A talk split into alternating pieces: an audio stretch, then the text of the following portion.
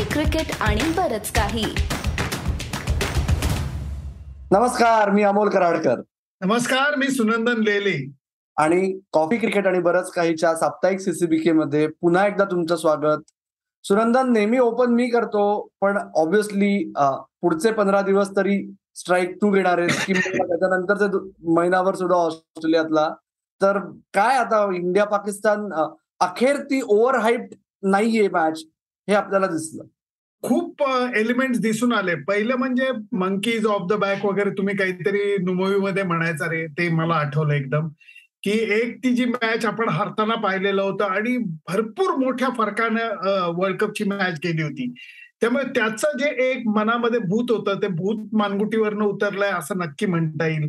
आणि ज्या लोकांना असं वाटतं की भारत पाकिस्तान मॅच म्हणजे ठीक आहे, होईल, मग त्यांच्याकडे हा बॉलर आहे, आमच्याकडे हा बॉलर आहे, मग हा बॉलर खेळणार नाहीये, असं काही नसतं. जेव्हा कंडिशन्स इक्वल होऊन जातात तेव्हा ही मॅच एकतर्फी होऊ शकत नाही. आणि कालच्या मॅचमध्ये तेच बघायला मिळालं. मॅच एकतर्फी झाली नाही, चांगलं त्या हवेमध्ये इव्हन अदरवाईजच घाम फुटतो, परंतु कालच्या मॅच मध्ये अजूनच म्हणजे प्रेक्षकांना घाम, अंपायर्सना घाम, खेळाडूंना घाम, सगळ्यांना घाम फुटलेला होता आणि धमाल मॅच झाली. फक्त एक नक्की विजय असतो मित्र. बरोबर. आणि दिवसभर वातावरण निर्मिती जाणवत नव्हती. तुमच्या पुण्यात आलोय मी सध्या, पण रात्री धुमाकूळ. फर्ग्युसन कॉलेज रोडवर जसे आपल्याला 2011 2 एप्रिलच्या रात्री दिसलं होतं, अगदी त्या स्केलला नाही पण छोट्या स्केलवर जल्लोष तोच, उत्साह तोच, हे सगळं बघायला मिळालं. हे पुण्यातलं झालं. तिकडे दुबईत नंतर काय सीन होता सामन्यानंतर स्टेडियमवर परत जाताना? बापरे, तू म्हणतोयस तसं की स्टेडियमवरचा सीन ठीकठाक होता. लोक आनंदाने बाहेर पडत होते, जास्त दंगा करत नव्हते, कारण इक्वल नंबरमध्ये पाकिस्तानी पाठीराखे होते, इक्वल नंबरमध्ये भारतीय पाठीराखे होते, म्हणून कोणी कोणावरती खुन्नस आणि अगदी येस वगैरे केलं नाही, कारण सगळ्यांना माहितीये ही 3 पैकी 1 मॅच आहे, अजून 2 मॅचेस व्हायच्या आहेत. परंतु तुला खरंच गंमत सांगतो, काल तू फर्ग्युसन कॉलेज रोडचं म्हणालास, इथे करामा नावाचा भाग आहे, भर दुबई नावाचा भाग आहे, त्याच्या अलीकडे ते करामा नावाचा भाग येतो, तिथे भारतीय खूप मोठ्या प्रमाणामध्ये राहतात आणि त्यातनंही गणपती बाप्पा अगदी घरी यायच्या बेतात आहेत आणि त्यामुळे ढोल ताशे वगैरे लोकांचे ऑलरेडी लाईन अप होते, सगळे अगोदरच बाहेर निघाले. आणि तुला सांगतो, व्यवस्थित काल करामाला दंगा झालेला आहे, म्हणजे लोकांनी काल रस्त्यावर उतरून ढोल ताशा जोरदार वाजवून घेतलेला आहे, त्यामुळे त्या अर्थाने जरा वातावरण फार मजेदार होतं इथलं दुबईमधलं. फारच फारच वातावरण वेगळं, पण तरी. आणि विजय आहे, तू म्हणलास तसं की मागच्या वर्षीचं उट्ट धुतलं गेलंय, किंबहुना धुवायला सुरुवात झाली असं आपण म्हणू.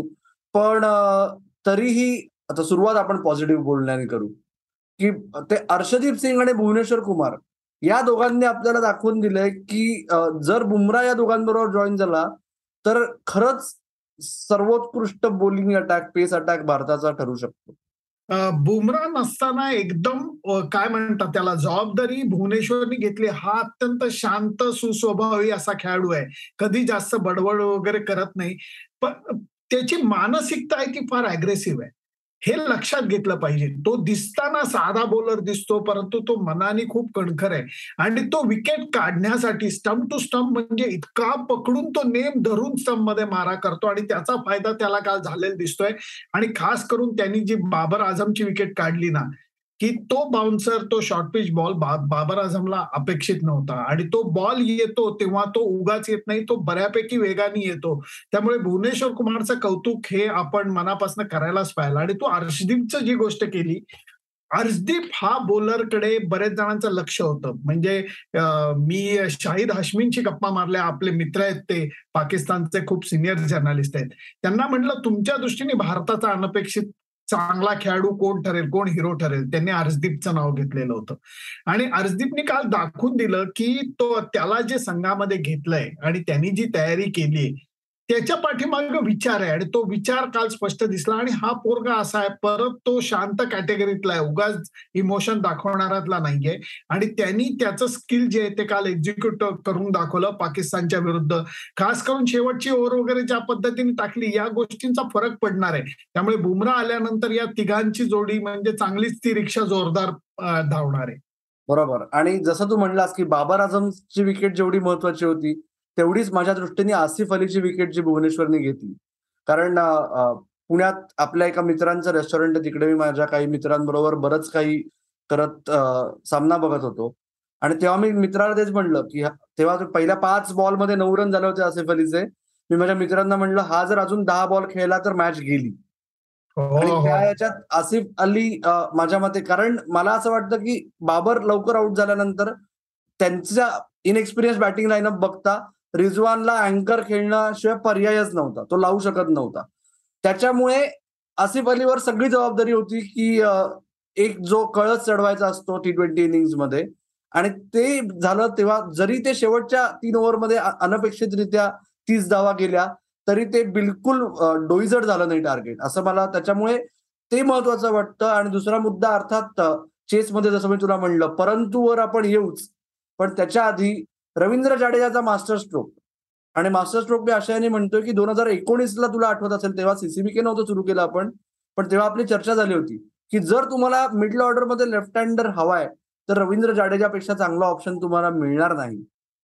ते अखेर त्याच्या बॅटिंगवर अक्रॉस फॉर्मॅट्स विश्वास ठेवणं सुरू झालेलं आहे, त्यांनी दाखवलंय. आणि अर्थात त्याचाच गुजरातमधला डोमेस्टिक क्रिकेटमध्ये दुसऱ्या संघातून खेळणारा तर तुमचा मित्र, तुमचा शिष्य, त्याच्याबद्दल काय सांगाल? धरणू सरस, काल दोघांनी म्हणजे खरंच कारण भारत पाकिस्तान सामन्यामध्ये ती गोष्ट मला इथे सांगायला मजा म्हणून आवडेल की कुठलीही भाषा बोलली तरी त्यांना कळते, म्हणून शेवटी मग 2 मराठी लोक असले तर मराठीत बोललं तर थोडं कळणार नाही, साऊथ इंडियनचं कळणार नाही, तसंच गुजराती थोडंसं त्यांना गुगली पडू शकतो, कारण पंड्या आणि मग मला वाटतं जडेजा हे गुजरातीत बोलून एकमेकांची कम्युनिकेट काल करत असतील, आणि चांगलीच त्यांची ढोकळा आणि पापडी भट्टी जमलेली दिसली. जडेजाचं जे तू म्हणाला महत्वाचं आहे, कारण त्याला 4 नंबरला पाठवणं हे लोकांना धक्कादायक जरी वाटलं असलं तरी हा विचार संघ व्यवस्थापनाच्या डोक्यात होता हे तुला मला माहितीये, कारण लेफ्ट हँडर म्हणून नुसतं नाहीये तर गेले काही दिवसामध्ये त्यांनी मॅचमध्ये म्हणजे सेंचुरी सुद्धा केली आहे, टेस्ट मॅचमध्ये इंग्लंडमध्ये अँडरसन ब्रॉड या सगळ्यांविरुद्ध. याचा अर्थ असा दिसतो की जडेजाला आता स्वतःच्या बॅटिंग ॲबिलिटीचा पूर्ण आता विश्वास आलेला आहे, आणि तो विश्वास प्रतिबिंबित होतोय संघ व्यवस्थापनावरती. त्यामुळे काल ते दिसलं, कारण काल एक लक्षात घेतलं पाहिलं की आपल्याकडे लेफ्ट हँडर बॅट्समन हे पंत आणि जडेजा असेच 2 ऑप्शन आहेत, त्याच्यातल्या पंतला खेळवलं नाही म्हणून भुवया जरा उंचावलेल्या होत्या, आणि जडेजाला 4 नंबर पाठवल्या म्हणून दुसरी भुवई उंचावली, परंतु सर रवींद्र जडेजांनी योग्य वेळी योग्य गोष्ट करून दाखवली. नको त्याला तो आउट झाला, त्यांनी फिनिश करायला पाहिजे होतं हार्दिक बरोबर, पण तरी त्यांनी केलेली खेळी ही कमी मानता येणार नाही. आणि हार्दिक बद्दल काय म्हणायचं म्हणजे कमाल, कारण इतक्या शांतपणे एक्झिक्युशन म्हणजे तो मला वाटतं धोनीला जेव्हा शक्य असतं तेव्हा तो जाऊन भेटत असतो, बोलत असतो, आणि त्याचा परिणाम कुठं ना कुठं तरी या विचारांमध्ये झालेला दिसतोय की 1 बॉल ऍट अ टाइम वगैरे बोलणं सगळं ठीक आहे, परंतु मॅच शेवटपर्यंत घेऊन जायची आणि तो विश्वास ठेवायचा. मला दरवेळेला त्या हार्दिक पंड्याचा, मी एकदा त्याला मेलबर्नची मॅच त्यांनी जेव्हा अशीच मारून जिंकून दिली त्यावेळेला त्याला मी विचारलं होतं की यार मेलबर्न तो लंबा ग्राउंड आहे, तो म्हटला सर आप गलत सोच रहे हो, बाउंड्री लाइन लंबा है, नजदीक है, फील्डर्स 10 बाउंड्री लाइन पे खड़े, इससे मेरा क्या मतलब है, अगर मेरे बैट में ठीक तरीके से बॉल लग गया तो वो तो बाहर ही जाने वाला है. हा कॉन्फिडन्स जो आहे तो कमाल आहे त्याचा खरोखर. येस, आणि हार्दिक, आपण जे हार्दिक 2.0 बघितलंय, जे तू आणि मी आपण सेम मैदानावर 4 वर्षांपूर्वी त्याच अपोजिशन समोर जे काय झालं हार्दिक गेल्या 4 वर्षात त्याला जे काय चढउतार बघावे लागलेत, तर गेल्या 6 महिन्यातलं विशेषतः त्याचं जे रिहॅब होतं मागच्या T20 वर्ल्ड कप नंतर आतापर्यंतचं, त्यावर मी एक स्पोर्ट्सस्टारसाठी स्टोरी केली होती IPL नंतर. तर मला असं वाटतंय की थोडासा मी प्रयत्न करतो की तेच साधारण संक्षिप्त स्वरूपात मराठीत मांडायचं का, आणि आपण रिलीज करू पुढच्या पाकिस्तान मॅचच्या आधी. मला दुसरा एक मुद्दा कॅप्टन्सीच्या बाबतीत, आता रोहित शर्मा स्क्रीनवर दिसला म्हणून कॅप्टन्सी, ड्रेसिंग रूम म्हणा, की त्या क्षणाला मेसेज पाठवणं ही जी गरज असते, जे मला आत्ता आठवतं की CCBKवर अमोल मुजुमदारनी संजय मांजरेकरच्या कॅप्टन्सीबद्दल सांगितलं होतं रणजी ट्रॉफीच्या अंतिम सामन्यातला 1996-97 कॉन्टेक्स्ट वेगळा आहे पण विषय तोच आहे. आणि ते जे तुम्हाला परिस्थितीचं जाण लागते की नंतर बोलून उपयोग नसतो की अरे तेव्हा असं केलं असतं, तर त्या घडीला मला उदाहरण द्यायचंय, रोहित शर्मानी 14 बॉल 32. रवींद्र जाडेजाने रिव्ह्यू घेतला होता आऊट दिला गेल्यानंतर, आणि असं दिसत होतं की रोहित दीपक हुड्डाला रिझर्व्हला सांगतोय की अरे उसको बता तू क्या कर रहा है, डीके बैठा है और तू क्या कर रहा है. पुढचा चेंडू रवींद्र जाडेजाने रिस्पॉन्ड करून 6 मारली. 14 बॉल 32 13 बॉल 26 झालं. आउट होता होता वाचला होता आणि पुढचा चेंडू 6 मारली. सेम मेसेज पुढच्या ओव्हरमध्ये 19व्या ओव्हरमध्ये पहिल्या बॉल नंतर विनाकारण ग्लोव्ज आणि पाण्याची बाटली पाठवून अजून एक मेसेज पाठवला गेला. ही जी भूमिका आहे ड्रेसिंग रूमची ती अत्यंत महत्वाची आहे नाही का सुनंदन, विशेषतः T20 मध्ये जिथे एका चेंडूंनी फरक पडतो, अशक्य फरक पडतो. कारण T20 असा खेळ प्रकार आहे की परत एकदा कॅप्टनशी धोनीशी बोलत होतो, तो म्हणला सर ये T20 क्रिकेट बड़ा अजीब है क्योंकि अगर आप बाउंसर मारने वाले हैं तो आपको फाइन लेग और स्क्वायर लेग चाहिए, आपको डीप मिड ऑफ नहीं जरूरत है. अगर आप यॉर्कर ट्राई करने वाले हो तो जरूर आपको लॉन्ग ऑफ लॉन्ग ऑन का सोचना पड़ेगा, फिर आपको फाइन लेग चलेगा, डीप मिड विकेट नाही चाहिए. असं सारखं हे बदलत असतं आणि त्याच्यासाठी कम्युनिकेशन. आणि इथं असं नसतं की नाही त्यांची जबाबदारी त्यांना कळते, कधी कधी मैदानावरती असताना तुम्हाला भांबावून जायला होतं आणि ते भांबावून झालेलं असताना त्यावेळेला तो मेसेज पाठवणं आणि लगेच पाठवणं, त्या क्षणी पाठवणं हे मोलाचं ठरतं. त्यामुळे हे तुझं ऑब्झर्वेशन अगदी परफेक्ट आहे. मला आता तुला पुढचा सर्वात कळीचा मुद्दा की सगळं म्हणजे सामना जिंकला परंतु प्रश्न मिटले नाहीयेत, विशेषतः फलंदाजीतले. ते 1-2-3 मुद्दा, हे जर त्यांना सूर गवसला नाही किंवा वेगळं काही ट्रायआउट केलं नाही तर आपण जैसे थे पद्धतीकडे जाऊ शकतो, हे आपल्याला माहितीये. तर ते 1-2-3 तुला काय वाटतंय, म्हणजे मी त्यांची असेसमेंट एका सामन्यावरून करायची असं म्हणत नाहीये, पण हे 1-2-3च राहावेत का भारताचं? संघ व्यवस्थापनापुढे हा मोठा प्रश्न आहे आणि त्यांना तो सोडवायला लागेल. त्याचं कारण असं आहे की जेवढ्या स्ट्रॉंगली त्यांनी दिनेश कार्तिकला घेतलं, रिषभ पंतला बसवलं, ही गोष्ट करण्याची हिंमत त्यांनी दाखवलेली आहे. तसं 1-2-3 बाबतीत करायला लागेल, कारण रोहित शर्मा, KL राहुल आणि विराट कोहली 1-2-3 जे येतात ते मोठा धोकादायक गोष्ट आहे. आणि T20 मध्ये अशा अर्थाने आहे की तिघांनी एका टाईपचा जर का खेळ केला तर संघाकरता त्याचा दुष्परिणाम होऊ शकतो. ही गोष्ट उघड आहे, याच्यात काय कोणावरती टीका करायची म्हणून आपण करत नाहीये. आणि त्यांना दिलखोल खेळणं हे करायला लागणार आहे आणि सांभाळून खेळणं हे करून T20 क्रिकेटमध्ये आता चालत नाही. आणि जर का KL राहुलचं म्हणलं तर KL राहुलकडे संघ व्यवस्थापन निवड समिती ही भावी कप्तान म्हणून बघते, त्याला ग्रूम करायचा प्रयत्न करते. पण आधुनिक जमान्यामध्ये 1-2-3 नंबरला खेळणाऱ्या बॅट्समननी 120 स्ट्राईक रेटनी खेळून चालणार नाहीये आणि हे आपल्याला चांगलं माहितीये. तिघांची क्वालिटी, तिघांचा क्लास हा निर्विवाद आहे. फक्त त्याला आता कामगिरीची जोड द्यायला लागेल, नाहीतर पुढच्या T20 सामन्यामध्ये, म्हणून मी म्हणतो वर्ल्ड कप वगैरे तर दे सोडून, पुढच्या 2 रविवारमध्ये सुद्धा बदलाचा विचार करायला लागेल. आणि तो विचार मला वाटतं संघ व्यवस्थापन आता बोलणार नाही. ते म्हणताना म्हणतील की we are backing this players, they are great inning is just round the corner, परंतु हे म्हणत असताना मनामध्ये तो विचार असणार. आणि काल जर का तू पाहिलं की विराट कोहलीचं सुद्धा रोहित शर्माचा सुद्धा म्हणावा तसा रिदम हा दिसत नव्हता. विराट कोहलीला जे नशिबाची साथ सोडून गेलेली होती ती थोडीशी परत आलेली दिसली, हा एक सुखावह गोष्ट होती. परंतु या तिघांच्या बाबतीत हा विचार संघ व्यवस्थापनाला करायलाच लागणार. आणि मला स्वतःला खात्री आहे सुनंदन, एकच ऍड करायला की पुन्हा एकदा बोलतो, म्हणजे आधी बोलून झालंय माझं, की 1-2-3 ऐवजी हेच 3 खेळाडू 1-3-5 नंबरवर खेळले तर कदाचित संघाला जास्त फायदा होईल. रोहित शर्मा 1, विराट कोहली 3, KL राहुल 5. मध्ये तुम्ही सूर्य यादव, हार्दिक पंड्या अथवा रिषभ पंत जे कोणी खेळाल किंवा आता रवींद्र जाडेजा म्हणताय, यातल्या कोणालाही तुम्ही 2 किंवा 4 वर खेळवा, त्यांनी कदाचित संघाला फायदा होईल. रोहित शर्मा पॉवर प्लेचा उपयोग करून घेऊ शकेल. विराट कोहलीला मध्ये थोडंसं मनवर, म्हणजे त्याला जे प्रेशर येत आहे की काही रोटेट होत नाहीये, ते जास्त सोपं जाईल मधल्या ओव्हर्समध्ये. आणि त्याचा लागला की चांगला लागतोय ही त्यातल्या त्यात जमेची बाब आहे. म्हणजे कालची इनिंग अशी होती की जसं मागच्या वर्षी व्हायचं, आणि ज्या गोष्टीमुळे विराट कोहली परत म्हणतो की मला कुठं काय झालंय, सगळं छान चाललंय, की बॉल किती छान लागतो तो छान लागतो, नाहीतर मग ते फारच लटकतो, अशी अवस्था आहे. त्याच्यामुळे त्याला सोल्युशन त्याला नाही जमलं तर कोणाला तरी काढावं लागेल असं आहे.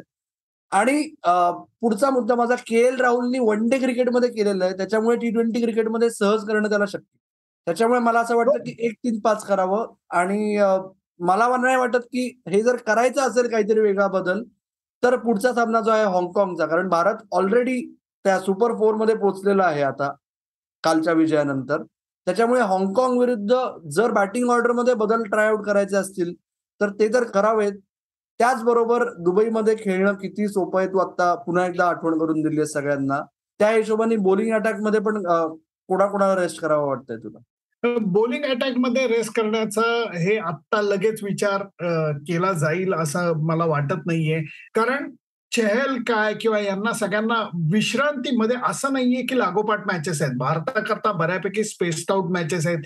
ही सर्वात चांगली गोष्ट आहे की 3-3 दिवसाची गॅप आहे आणि मग तुम्हाला मॅच आहे. मी असं म्हणेन की जो तू बॅटिंग मधला मुद्दा मांडला ते एक प्यादं तुम्ही सरकवलं, के एल राहुलचं 1चं 2चं 5 केलं तरी तू म्हणतोस की ही गोष्ट मिटते. आणि ह्याच्यामध्ये अजून एक गोष्ट मी सांगू इच्छितो, दीपक हुडाला आत्ताच्या घडीला बाहेर बसवणं हे खूप काय म्हणतात त्याला अन्यायकारक आहे. गेले 2 महिने त्यांनी फटाका बॅटिंग केली आहे, नवीन बॉल टाकून तो एक ऑप्शन ओपन करून दाखवलेला आहे. ही गोष्ट विसरता येणार नाही. आणि याच्यामध्ये सूर्यकुमार यादवचं जे डायनॅमिक्स आहे की तो 360 डिग्री प्लेअर आहे, त्याला ओपनिंगला पाठवण्याचाही ऑप्शन ओपन करून ठेवलेला आहे. त्यामुळे इंडियन टीम मॅनेजमेंटनी या सगळ्या गोष्टींचा अंदाज घेतलेला आहे. कठोर निर्णयाच्या बाबतीत ते मागं पडायला नाही पाहिजे, तेवढाच मुद्दा आहे आता.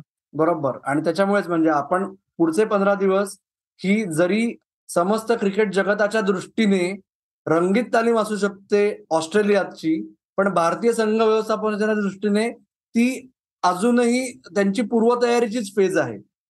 आणि कदाचित त्यांना ह्या सगळ्या प्रश्नांची उत्तरं 11 सप्टेंबर पर्यंत मिळतील, अझ्युमिंग 11 सप्टेंबरला भारत खेळेल. आणि त्याच्यानंतर जेव्हा आपण साप्ताहिक सीसीबीके मध्ये बोलू, आधी बोलूच, पण तोपर्यंत आपण खरंच आता रंगीत तालीम ती भारतातल्या ज्या मॅचेस उरलेल्या असतील तेव्हा रंगीत तालीमीकडे भारत पोहोचतोय का, हा महत्वाचा मुद्दा असेल. बरोबर सुनंदी?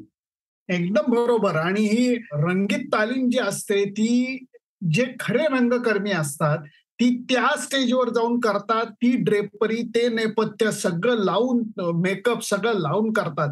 त्यामुळे ही सोपी रंगीत तालीम नाहीये. काल त्याचा मी म्हणतो की 1 अंक झालेला आहे. हे 3 अंकी नाटक आहे जे आपल्याला खरोखर म्हणजे कालचा सामना म्हणजे 3 रविवारमध्ये उलगडताना दिसणार आहे. आणि त्याच्यानंतर भारतात वगैरे होईल. पण ह्या सगळ्याचा फायदा असा आहे की पाकिस्तान विरुद्ध मॅच जेव्हा तुम्ही खेळता तेव्हा प्रेशर काय असतं, अपेक्षांचं ओझं काय असतं याचा खरा दणका लागतो. कारण ऑस्ट्रेलिया असू देत बाकी कोणी ते अपोजिशन वाईट नाहीत, कारण आपण खेळणार आहोत अजूनही काही T20 सामने आपण खेळणार आहोत. पण हा जो दणका लागतो ना अंडर प्रेशरचा, तो दणका लागून कोण त्याच्यातनं बाहेर पडतंय ही गोष्ट कळण्याच्या दृष्टीने हे खूप फायद्याची ठरणारी एशिया कपची टुर्नामेंट. ओके, शेवटचा मुद्दा, अंतिम सामना एशिया कप मधले कुठले 2 संघ खेळतील? नाही, भारत पाकिस्तानचे मला शक्यताच दाट वाटते. कारण बांगलादेश म्हणा किंवा श्रीलंका म्हणा, त्यांना आता बांगलादेशवाले तर नेहमीच म्हणतात की आम्ही इंडिया पाकिस्तानला एका मॅच मध्ये सुद्धा दोघांना मारू शकतो असा त्यांचा कॉन्फिडन्स असतो, आपल्याला ते माहिती आहे. परंतु श्रीलंकेला जो अफगाणिस्तानकडनं धक्का लागलेला आहे तो धक्का खूप मोठा होता. त्या सगळ्याचा विचार करता, भारतीय संघाचा कागदावरचा समतोल बघता, मला वाटतं इंडिया पाकिस्तान होण्याची शक्यता दाट आहे. ओके, तुमचं म्हणणं आहे भारत पाकिस्तान, माझं म्हणणं आहे भारत अफगाणिस्तान. आपण पुढच्या आठवड्यात हेच सत्र चालू ठेवूया. तोपर्यंत मात्र सुनंदन लेले, तुम्ही दुबईची सैर आम्हाला दरवर्षी जशी घडवून आणता तुमच्या प्रेक्षकांना, तशीच आपल्या सीसीबीकेच्या प्रेक्षकांना देखील करून आणा. आम्ही तुमची वाट बघतो. जॉईन केल्याबद्दल धन्यवाद. आणि मित्र हो, सुनंदन लेले पुन्हा येणार आहेत, सीसीबीकेचेही विविध एपिसोड्स येत राहणार आहेत. तुम्ही मात्र कुठेही जाऊ नका, बघण्यासाठी या आपलं YouTube चॅनल कॉफी क्रिकेट आणि बरंच काही या चॅनलवर, ऐकण्यासाठी याच नावाने पॉडकास्ट तुमच्या पसंतीच्या पॉडकास्टिंग ऍपवर उपलब्ध आहे. आणि तुमचा अभिप्राय द्यायला बिलकुल विसरू नका. हो, अभिप्राय द्यायचा आहे, लाईक शेअर आणि कमेंट देखील करायचा आहे. अभिप्राय देण्यासाठी यायचा असेल तर ट्विटर, फेसबुक आणि इंस्टाग्रामचं आपलं हँडल आहे CCBK मराठी, तर तिथे या, लिहा, बघत राहा, ऐकत राहा आणि आमची वाट पाहत राहा आणि आम्ही तुमच्या प्रतिक्रियांची वाटही पाहत राहतो. नक्कीच. धन्यवाद.